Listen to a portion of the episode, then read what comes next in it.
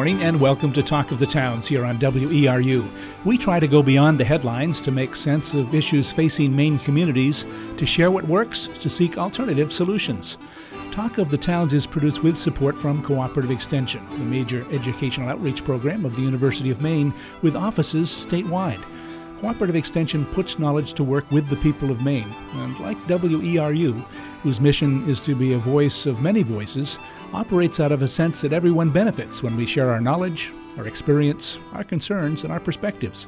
We're about to practice the magic of community radio, in which those of us in the studio and you who are listening create a dialogue that we hope will be of benefit to our friends, our neighbors, and colleagues. I hope you'll stay with us for the next hour and talk of the towns.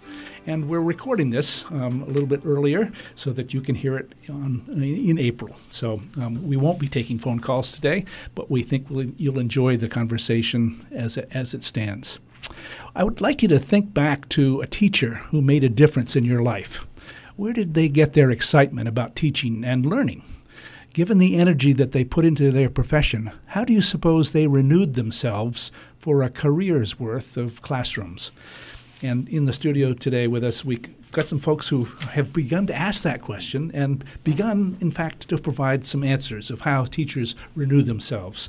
Um, so, our topic today is renewing the courage to teach.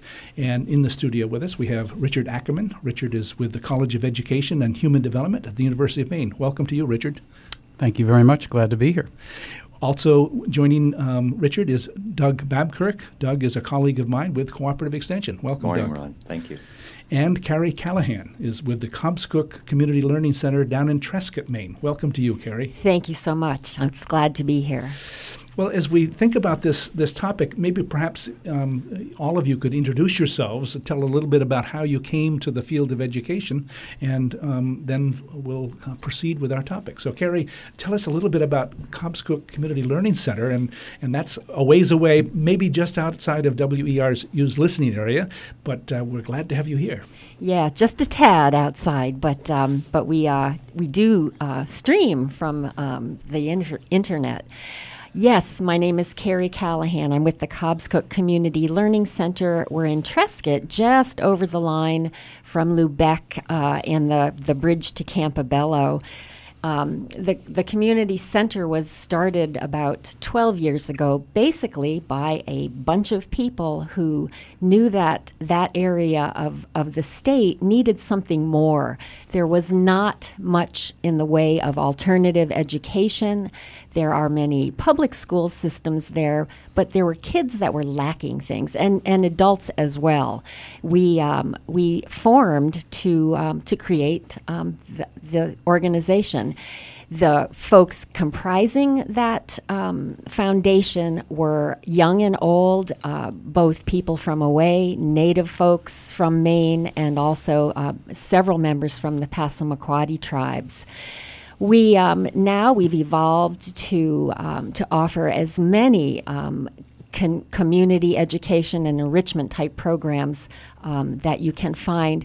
But I would also say that two of our strongest programs are alternative high school programs. Mm. One is called uh, Passages, which is really the first satellite campus of the community school at Opportunity Farms in Camden.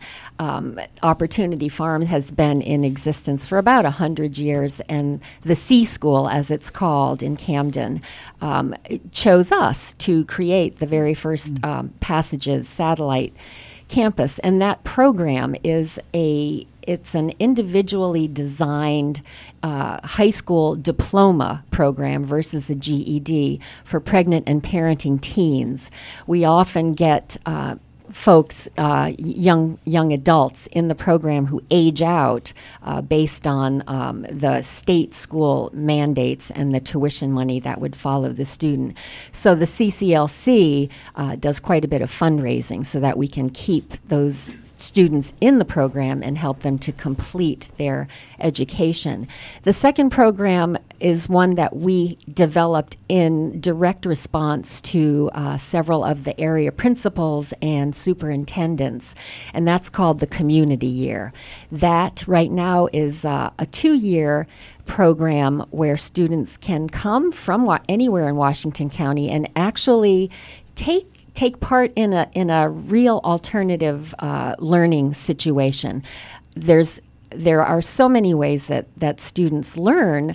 Uh, and this this pro- approach through the community year is is basically hands hands on, and uh, we call it experiential and expedition based. Mm. So the kids travel um, all over the eastern seaboard. For example, they're p- preparing right now to go to Washington D.C. to do uh, do a stint on government and history and politics. So that's that's what the CCLC is, and I am the director of education and programs there, and um, I love it. And, and, how did you come to education? Was that uh, have you been in education all of your um, adult life, or how did you come to it? I, well, I guess in the big picture, yeah, we're all, it's always everything. Our life is uh-huh. a learning process. I will say this during. Um, my my previous life as a Navy ship designer, I um, I also studied art at George Washington University, and for three years during my graduate studies, I did indeed teach there, and then taught for a full year uh, after that. And since then, I have always been involved in community education and adult education as a teacher mm. uh, from uh, Virginia, Maryland, uh, all the way up here to Maine.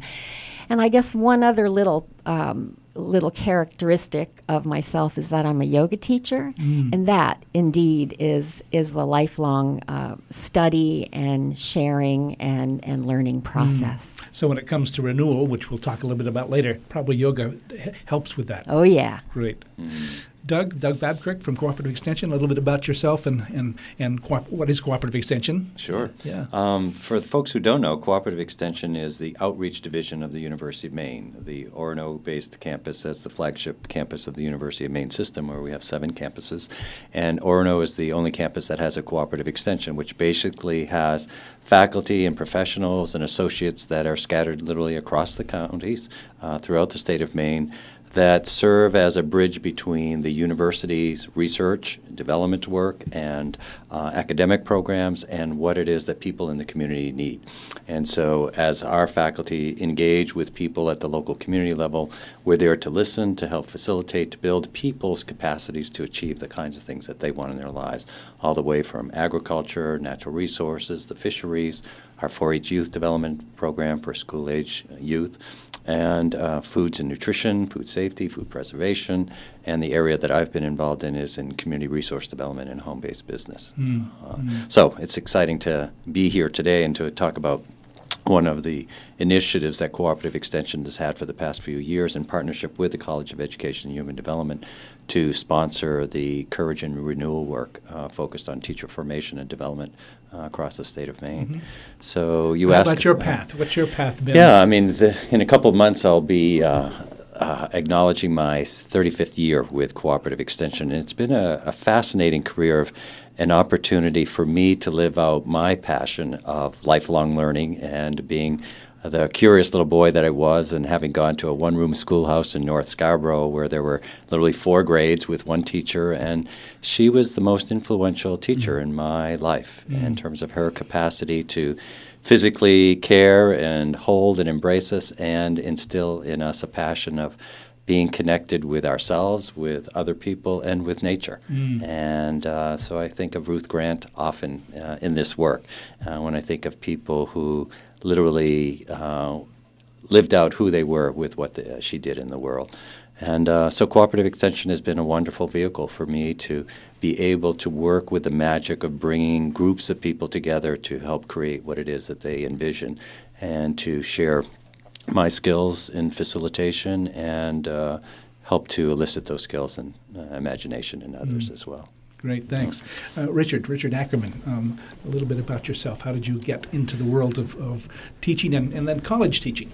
Yeah, yeah. Well, maybe i am going to start at the other end then, because you know I've sp- I'm 62 years old, and I've uh, realized that I've spent most of those years in a school of one kind or another. Um, and curiously, the only year I wasn't in a school, I bought a school bus and traveled around the country. But in that, uh, d- during that year, I was uh, uh right after college. Uh, we were we actually didn't paint the bus a different color. It, it continued to look like a school bus, and we had a lot of people coming and going on that bus. Mm.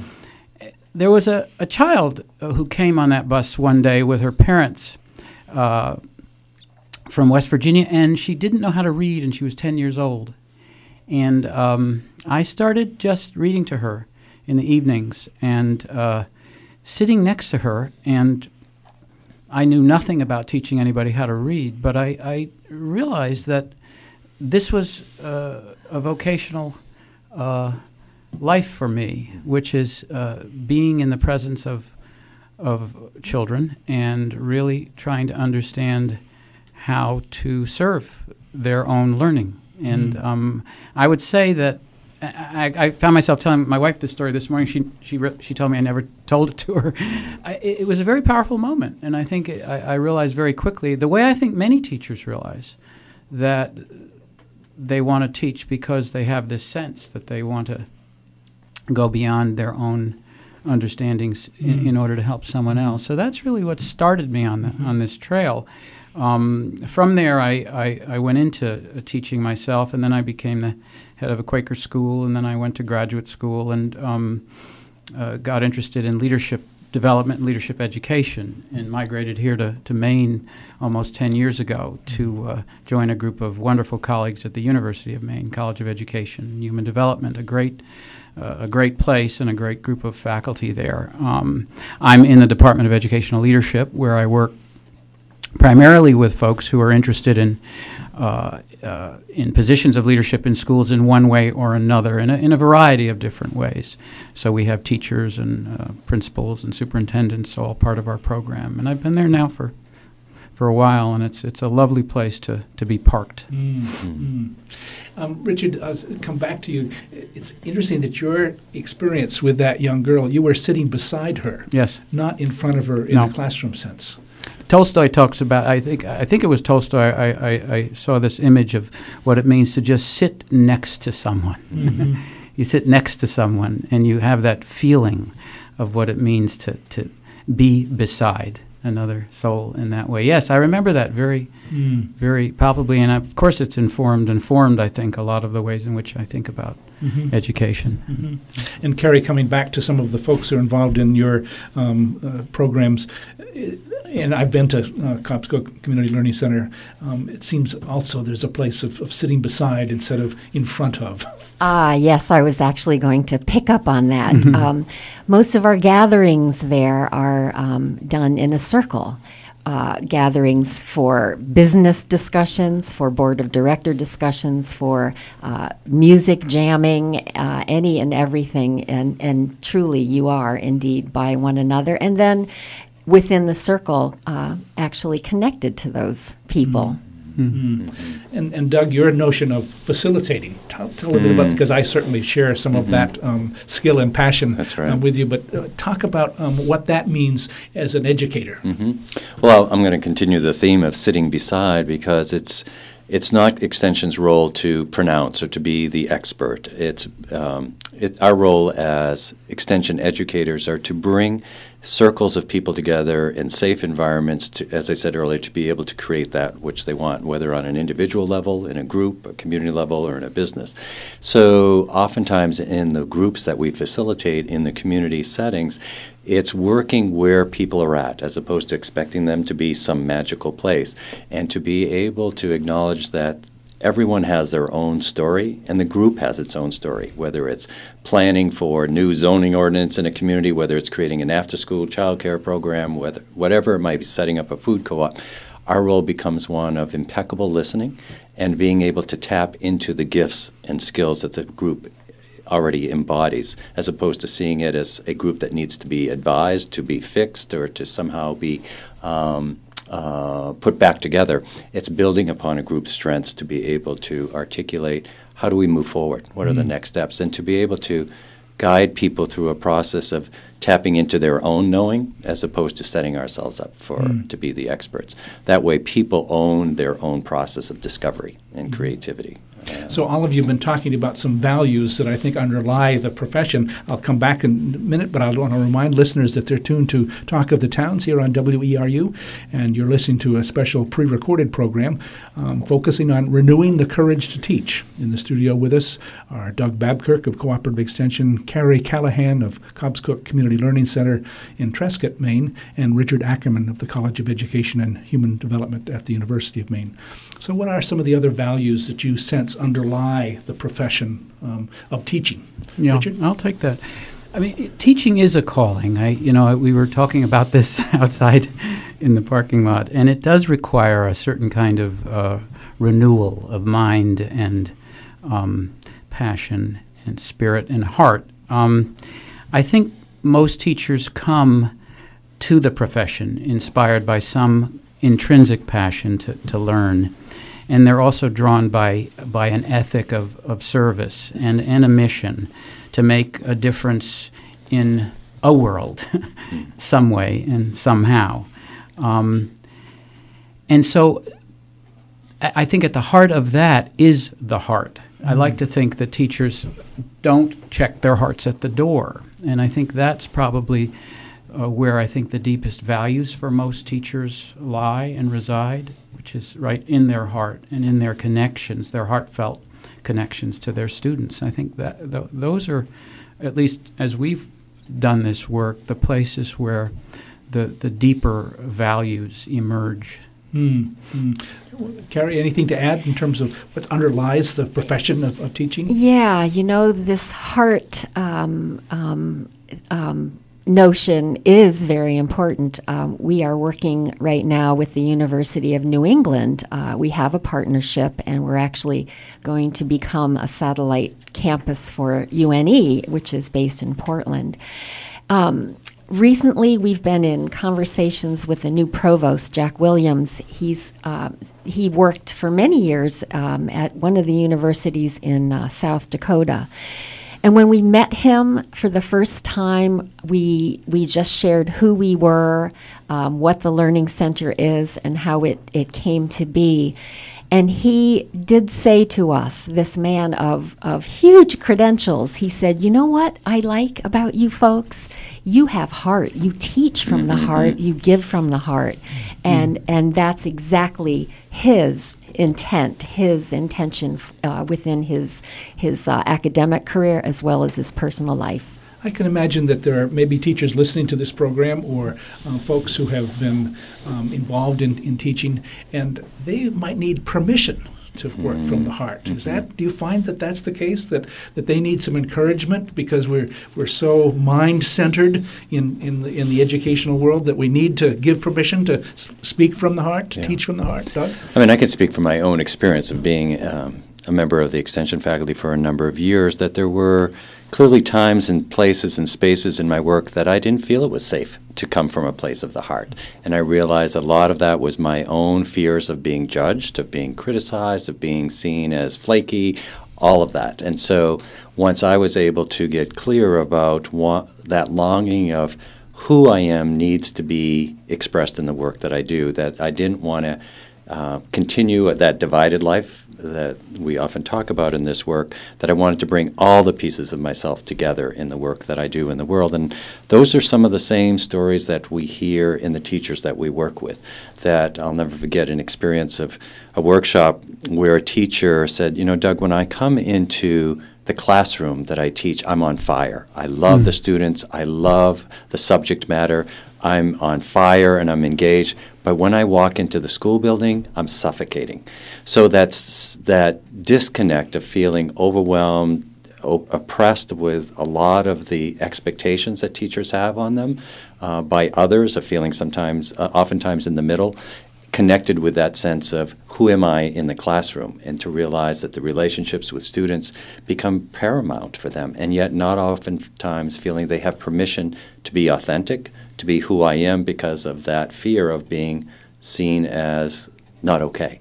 And so that is part of our work in this Courage to Teach work of bringing circles together, of creating safe places for people to give voice to those stories, mm-hmm. and to sense that oftentimes teachers feel very isolated, that they walk into their classroom, they're on.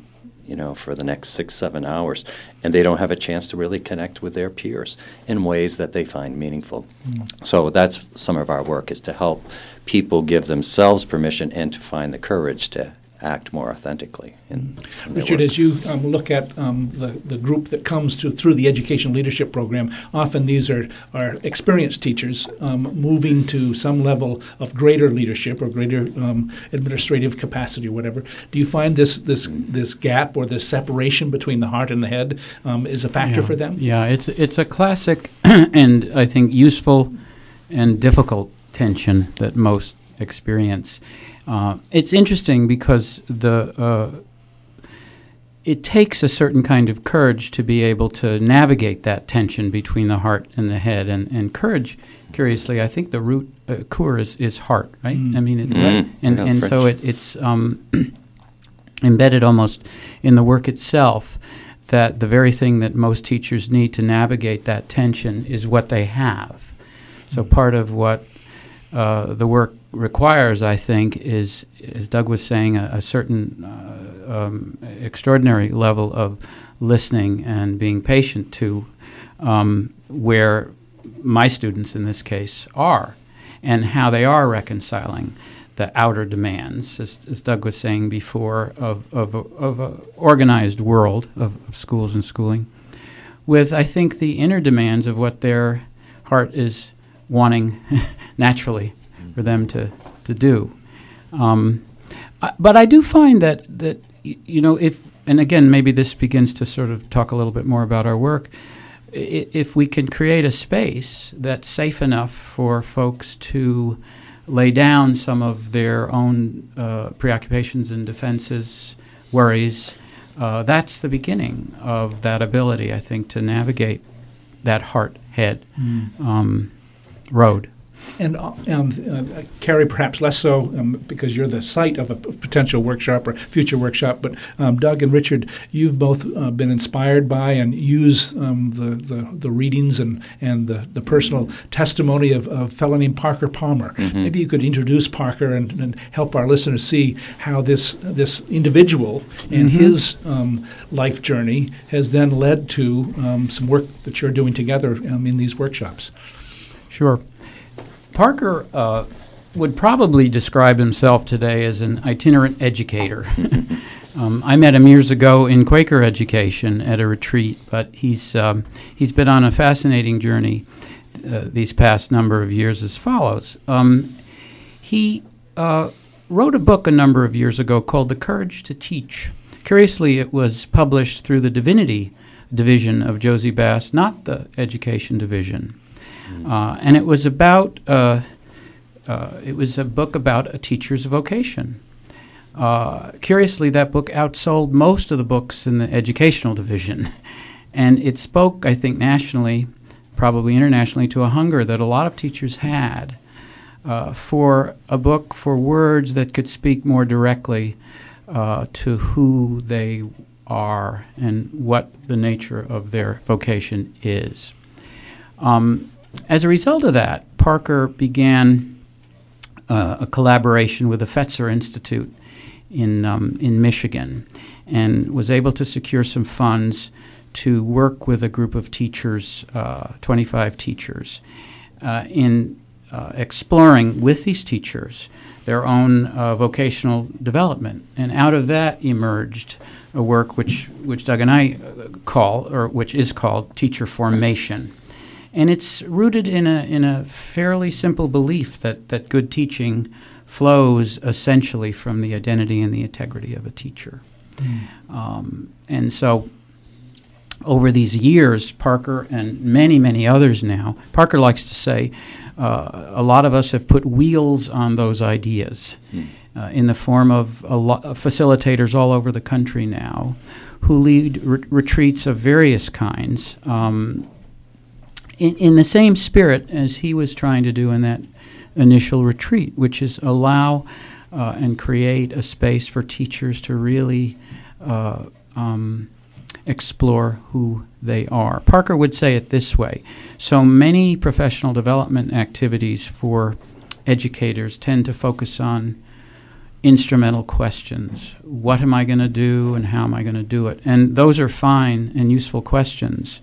Sometimes a good question is why am I doing it? And that's a useful question. But at the root of the courage work that, that, that we're engaged in is really a who question. Who is the self that teaches? Who am I when I walk into the room, when I walk into the building? So I think um, in introducing Parker, I would say he's brought to our consciousness, and I think more important probably to the work, a real sense that, that the vocational identity and integrity of a, of a teacher is very, very important. Mm-hmm. You want? Yeah, I would agree, Richard. I mean, it's very well said. And Parker's one of those individuals who walks on the planet who walks his talk. Mm-hmm. And what you see is what you get in a very authentic, very grounded um, man who just turned 70 this past year. And has been taking his work from the pra- pr- practices and principles of the Courage to Teach work to now the work of our democracy and um,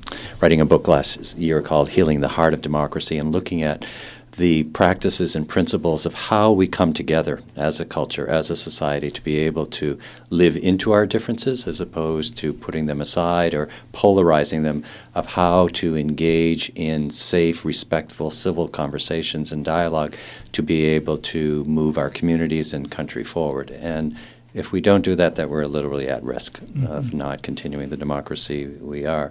And so, also looking at those practices and principles, Ron, that can be brought within our schools to be able to invite people, no matter what role they are within a school, whether as a school administrator, a parent, a teacher, as well as students, to engage in meaningful conversations that go to, again, the heart of the matter of what is it that we want to create? How do we want to be in relationship to one another? And again, I think of a story in one of our workshops that, as a result of the the retreat experience that we were uh, uh, creating one day for 25 teachers, there were two teachers from uh, the Mid Coast area that had taught together in the same school for the past 20 years.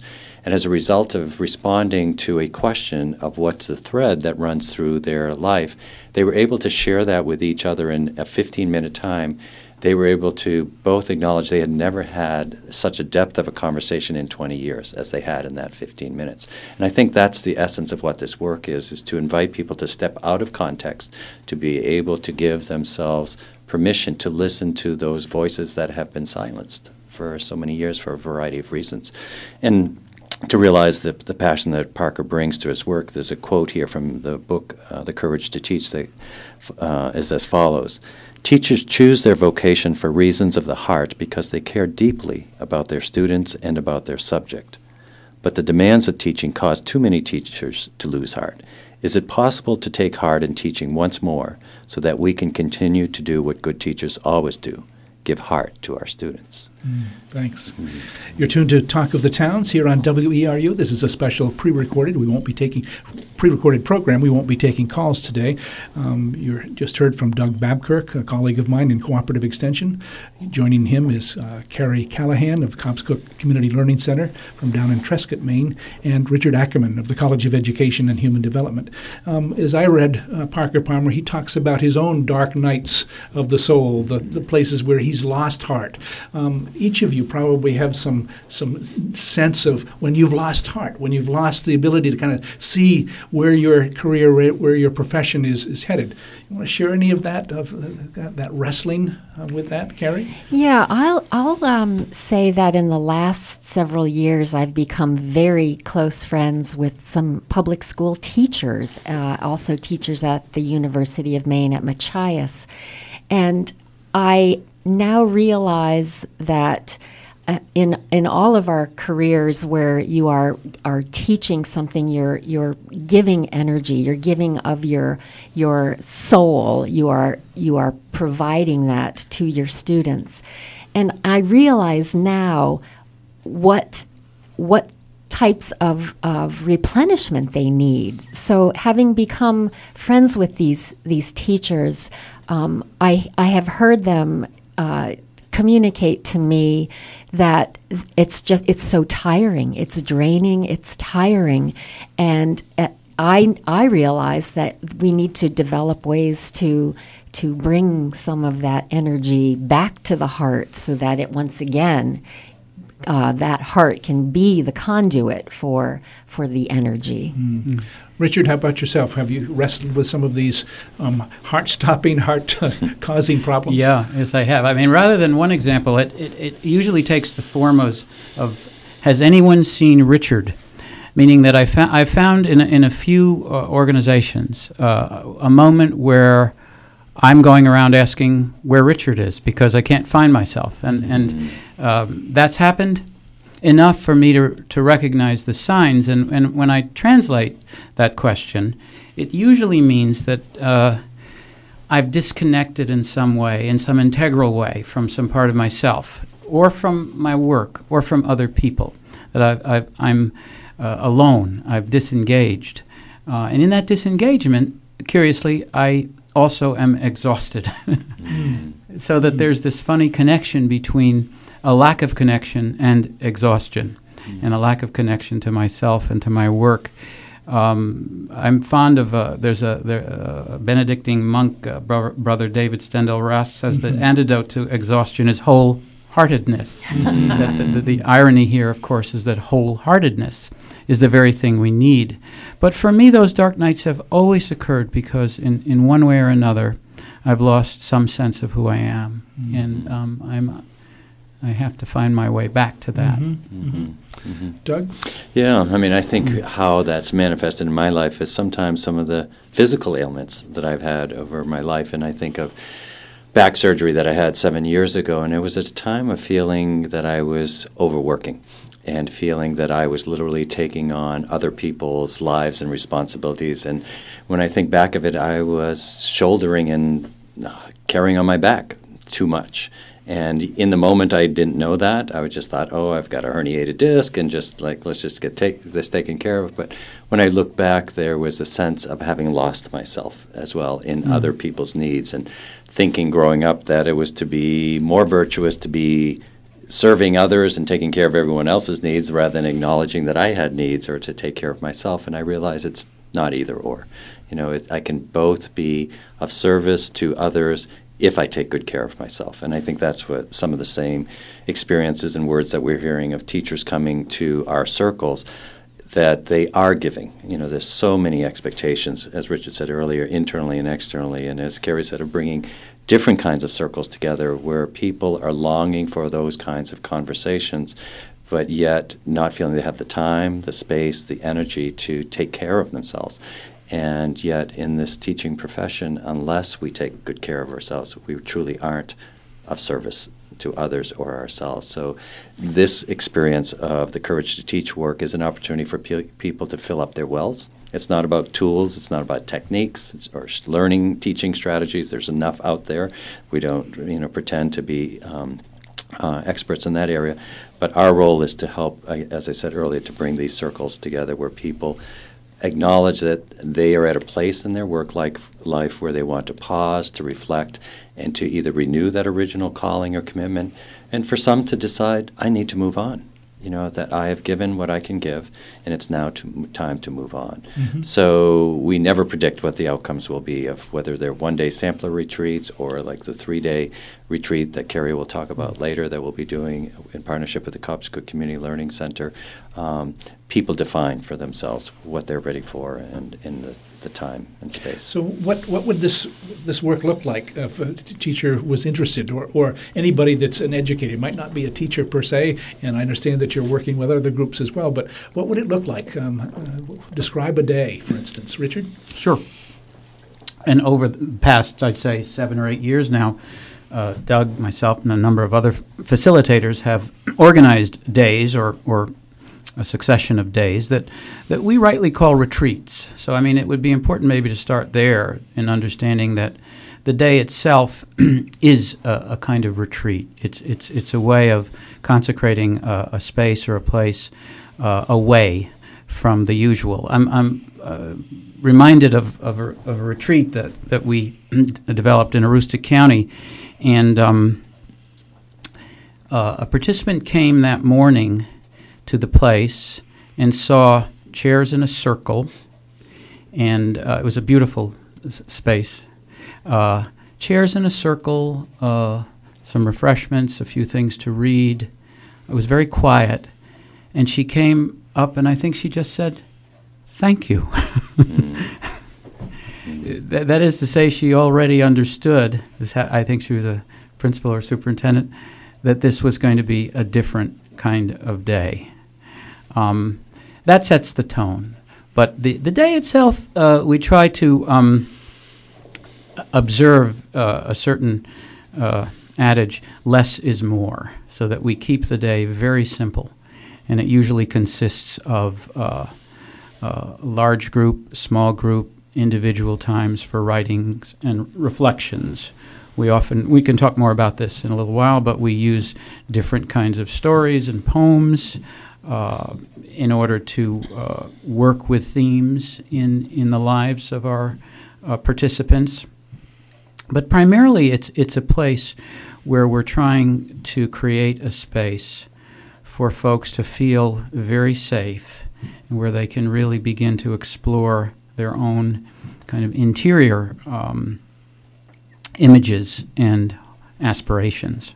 Mm-hmm. Yeah.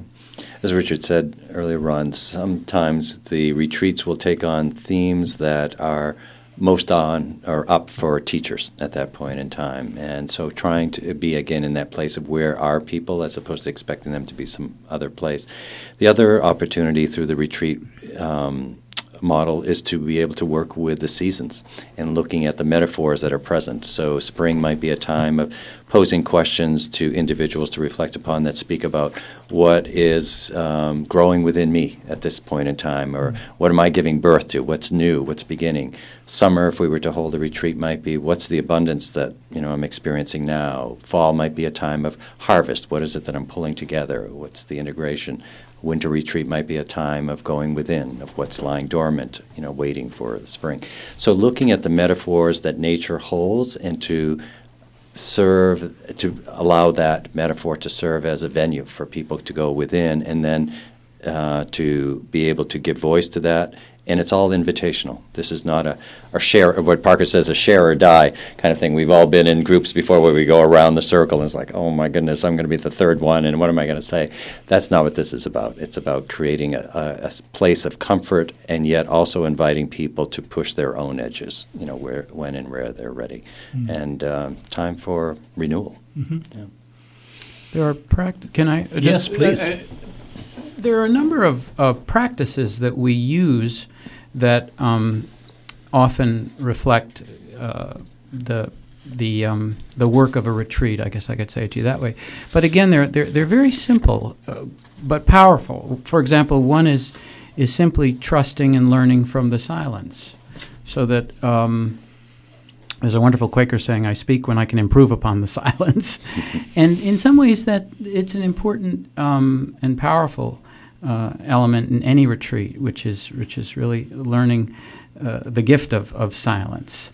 Um, another is just learning to respond with wonder uh, at at what goes on in a retreat. Not, I mean, to, to kind of quiet the, the usual chatter in a mind, but just simply to be open to uh, the wonder of, of a response.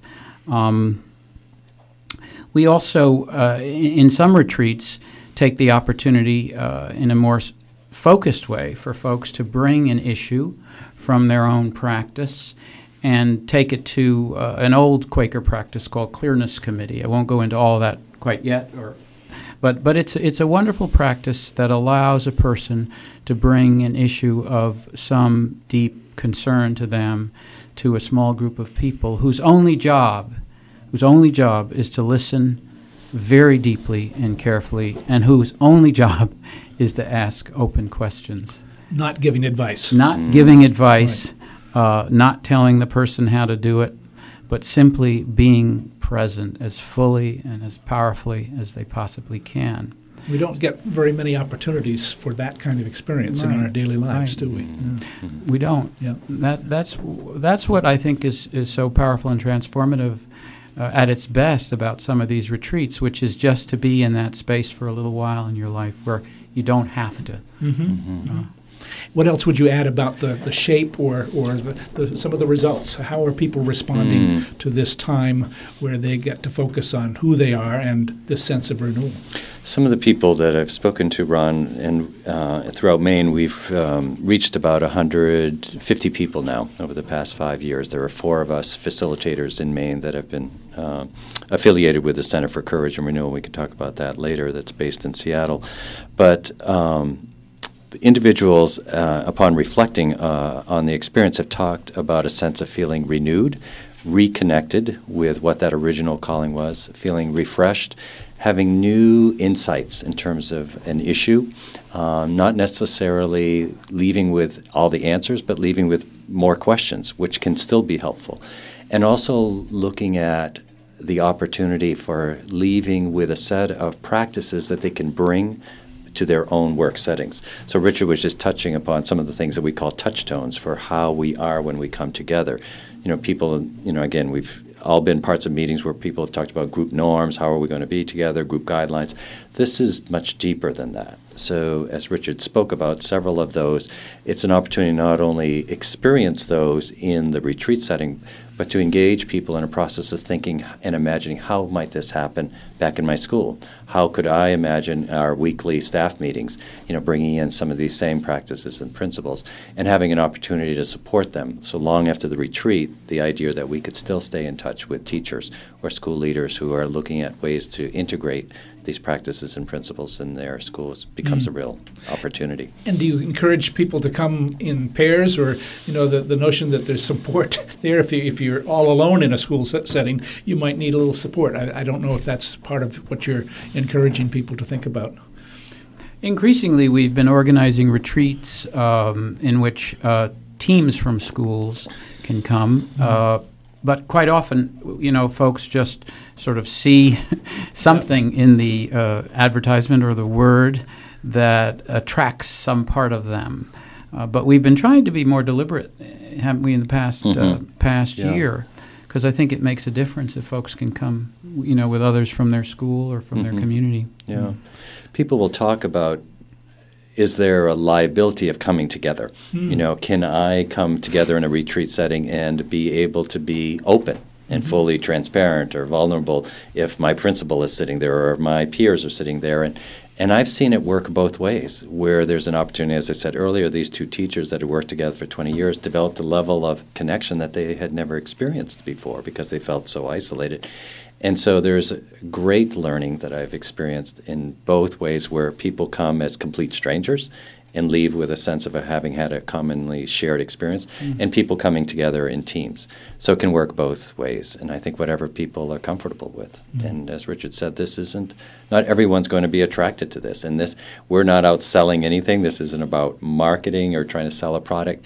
It's all about invitation mm-hmm. for folks who feel that sense of calling. so you've described kind of a, a one day, but um, coming up in June, mm-hmm. you're offering a three day um, workshop or retreat, and and uh, Carrie, you're actively involved in, in planning that. I'll just remind listeners before we come to that that you're t- tuned to Talk of the Towns here on WERU. We're talking about the re- the renewal of the courage to teach with our guests in the studio, Richard Ackerman of the College of Education and Human Development at the University of Maine, Doug Babkirk of Cooperative Extension, and Carrie Callahan of Cobscook Community Learning Center.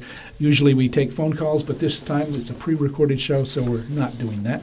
But uh, Carrie, tell us a little bit about the workshop that's coming up um, in June and, and uh, why folks at Cobscook Community Learning Center are, are, are leaning into this work, excited about this work.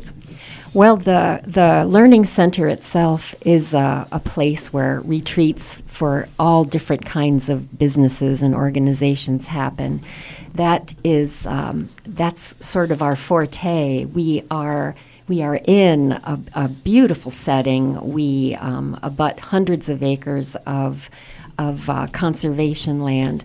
And just up the road from us, uh, Suffolk University has a facility that they call the Friedman Field Station. That's in Edmunds, Maine. And it consists of, um, of uh, cabins where people can come and stay. All meals are included.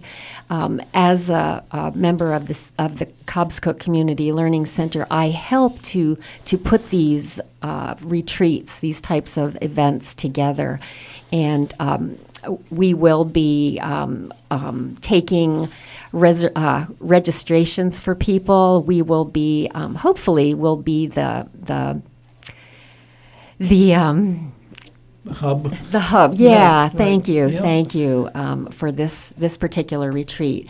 We have timed this retreat to be just after the public school systems get out, mm-hmm. so there will be that hopefully that sense of relief that we got through another year, and oh my God, I have to I have to renew, rejuvenate, replenish myself. So this may indeed be a really good time to help teachers um, go into that that quiet place, listen to themselves, learn to listen to themselves, or or more remind them mm. to listen to their self uh, within that quiet.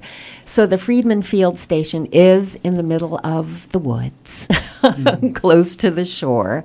So it just it being in a place like that helps folks as um, as Doug said, um, when you're connected to nature or close to nature, you then would become more connected to yourself.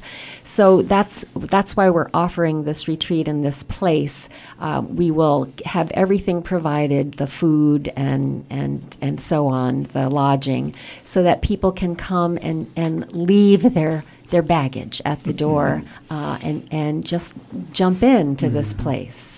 And what, what else would you say, Doug or, yeah. or Richard, in terms of your hopes for this particular uh, off- offering?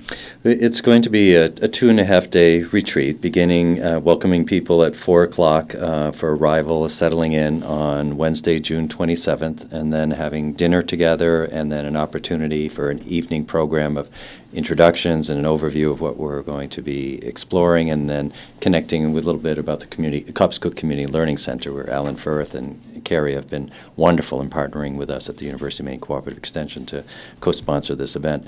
Thursday morning, uh, after breakfast uh, together, will be an opportunity through a morning session to talk about what were the original roots and calling for educators in terms of what brought them into this profession and to give voice to some of those stories. And again, as Richard said, the opportunity to use a piece of writing, uh, a poem, could be music, could be imagery to help invite people to be in that kind of interior space, and time for journaling, writing, and then small group discussion. Again, this is all invitational, and then the large group an opportunity to share insights in the stories together. And then after lunch, an opportunity to have some downtime, free time for a couple of hours, and the beautiful setting to take advantage of that. Uh, and then the afternoon to look at what are some of those threads that run through our lives. That, yes, we may have had different roles, different work along our lives, but what are those threads that continue to uh, travel with us that we oftentimes lose touch with? Then again, some free time, dinner, evening session that looks at the power of open, honest questions to be able to, again, connect with those deep conversations within ourselves and with others. And then after breakfast Friday morning, an opportunity to look at, at the concept of weaving real connections, as we talked about with ourselves, with others, and with the world that we're part of as a way to feel renewed and refreshed for moving on.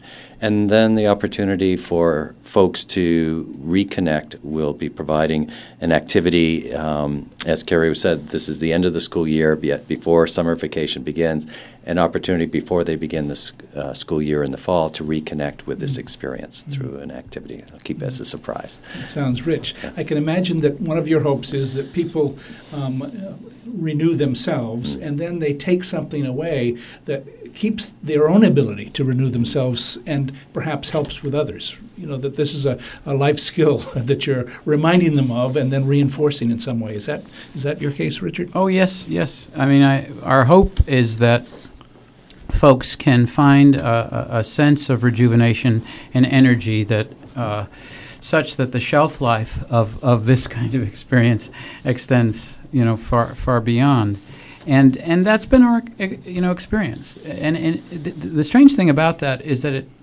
it can happen in in an instant. You know, it can it can be uh, just uh, found in one conversation. I was saying today that I remember the conversation you and I had a number of years ago, and it, it, it's it's crystal for me still, because something opened in that conversation that um, I remember and I took away from, and I, so so that the, the curious, I guess, alchemy here is that uh, the sense of rejuvenation comes from some deep sense of connection that you feel uh, that doesn't have uh, a location easily in time and place. Although that's where it sits, but it really Mhm. extends beyond. And that's a remarkable um, gift to introduce that to someone perhaps who have, has just kind of clawed their way to the end of the term, and um, they need to remember. Well, it's possible to have those times if you can kind of set um, yourself apart a little bit um, and to ask those deep questions, Doug, that you're talking about, and perhaps Carrie remind themselves that every school, just outside the door, nature exists, mm-hmm. and it's mm-hmm. possible to get to that place mm-hmm. and have those conversations, even though the structure, Doug, that you mentioned in terms of I, I, I come alive in my classroom, this teacher was saying, but um, I feel dead in the school. Well, there's opportunities to, to recreate those places elsewhere. Mm-hmm. Yeah. Yeah. I think it's also important to remind our listening audience that this isn't only for school teachers. We're talking about school administrators as well. I think oftentimes we tend to think that school leaders uh, somehow don't need this or may not gravitate, and yet our experience as um, we offer these programs, the experience we had in Aroostook County with superintendents and principals, to realize they were telling very similar stories of feeling overwhelmed, feeling burdened, feeling caught in the middle, a lot of expectations, and feeling very lonely and very alone at times in the isolation of being a leader. Um, and so the opportunity for them to feel that they can come and create a safe space you know, to be able to give voice to some of those same stories, and that it's been okay to do that with teachers. Uh, where they get to see them as real people. It's like once we take off our masks and to realize that if we can trust each other to know it's okay to be open here, how do we bring that back to our work setting? And to actually see some transformed schools as a result of people literally taking the courage to say, I choose to act differently when I mm. go back to work. Mm. I'm going to take the risk to have the conversation with colleagues in ways that I've never done before because that's who I need to be. Mhm. I can no longer do it the way I mm-hmm. have been. Richard, you said you often use stories and, and poems to to uh, um, lead people into a place where they're thinking perhaps differently. And I know that notice that you've brought um, one of those with you. Would you like to share that with us? Uh, yeah, I took the liberty of, uh, of bringing a poem today because it, it, it, it's one thing to talk about this work, it's another thing to, um, to experience some part of it. And so I'd like to read this poem if I could. Uh, and it, it's called The Way It Is. It's by William Stafford. I, should say, uh, I understand that um, William Stafford wrote this poem uh, toward the end of his life, uh, a few months, as it turned out, before he passed away. So um, it, it, it's all the more powerful for me because it, it, it suggests someone who is really uh, wrestling with, with the threads of his own life, as you'll see, the way it is. There is a thread you follow. It goes among things that change, but it doesn't change. People wonder about what things you are pursuing. You have to explain about the thread, but it is hard for others to see. While you hold it, you can't get lost. Tragedies happen, people get hurt or die, and you suffer and grow old. Nothing you do can stop time's unfolding. You don't ever let go of the thread. Hmm. Wonderful, wonderful. Well, I think we're uh, beginning to, to run out of time, and I want to give you a chance to talk about some of your hopes for the future. But uh, first, Carrie, some contact information if folks are interested in this particular workshop. Sure, please. The Cobscook Community Learning Center um, website has links to the uh, Courage and Renewal website, but also the registration materials, and that would be thecclc.org. Uh, please uh, um, log on and ask uh, questions. You can also call 733 2233 and ask for me, Carrie, and I'll do what I can to get you registered. Great. So as we as we conclude, perhaps you could share what gives you hope, what gives you courage to teach. Doug. Mm-hmm. For me, it's the um, the uh, magic that I see happen in circles when teachers come together and to feel embattled, to feel overwhelmed, overburdened, and to leave with a sense of their own hopefulness because they've reconnected with a fire within that has been smoldering. So, uh, a lot of this work is about rekindling, and that speaks to my own story about looking at how do I sustain the fire, and for me, it's about paying attention to what matters. And for a lot of my life, it is about the relationships that I have. And to realize in the field of education that we can't afford uh, people to be in isolation. It, it's a uh, it's a community experience. Learning happens in community, and so I want to continue to promote teachers being able to be in relationship to one another in ways that nurture their hearts and nurture their spirit, and um, hopefully you know, as we continue this work, we'll find more and more that feel the same. Great. Carrie, what gives you the courage to, to teach in, in the way that you're teaching now? Well, you know, I am a, I've been a yoga teacher for about 20 years now and I've been studying for 35 years and I I lead my my fellow yogis through uh, meditation, meditation times and as we were talking before about um, listening or connecting to the heart, that is the, the whole premise of yoga is to connect your mind with your heart. Um, we live so much in our heads, and I'm hoping that um, this retreat will help some people out there who are feeling sort of depleted uh, to come and, and connect with your own heart uh, as well as others that um, are maybe experiencing the same phenomenon. Right. And Richard, Richard Ackerman, what gives you the courage to go back into the classroom and mm-hmm. do this work? Yeah, I'm, I'm increasingly hopeful that we can be who we are in settings that sometimes ask us to be somebody else. Because mm-hmm. uh, I see it again and again. I don't even make the distinction anymore between uh, this courage work and my own work. They're, they're, they're all part of the same life. So I'm you know, I'm increasingly hopeful that it's possible for all of us to create spaces and communities that welcome each other fully in, in, in, the ways that we've been talking about this hour. And I, I guess, you know, I'm also increasingly hopeful that we can advance the kind of changes that we want that honor who we are and honor the kind of communities we want to be part of. Hmm. Great. Well, thank you all.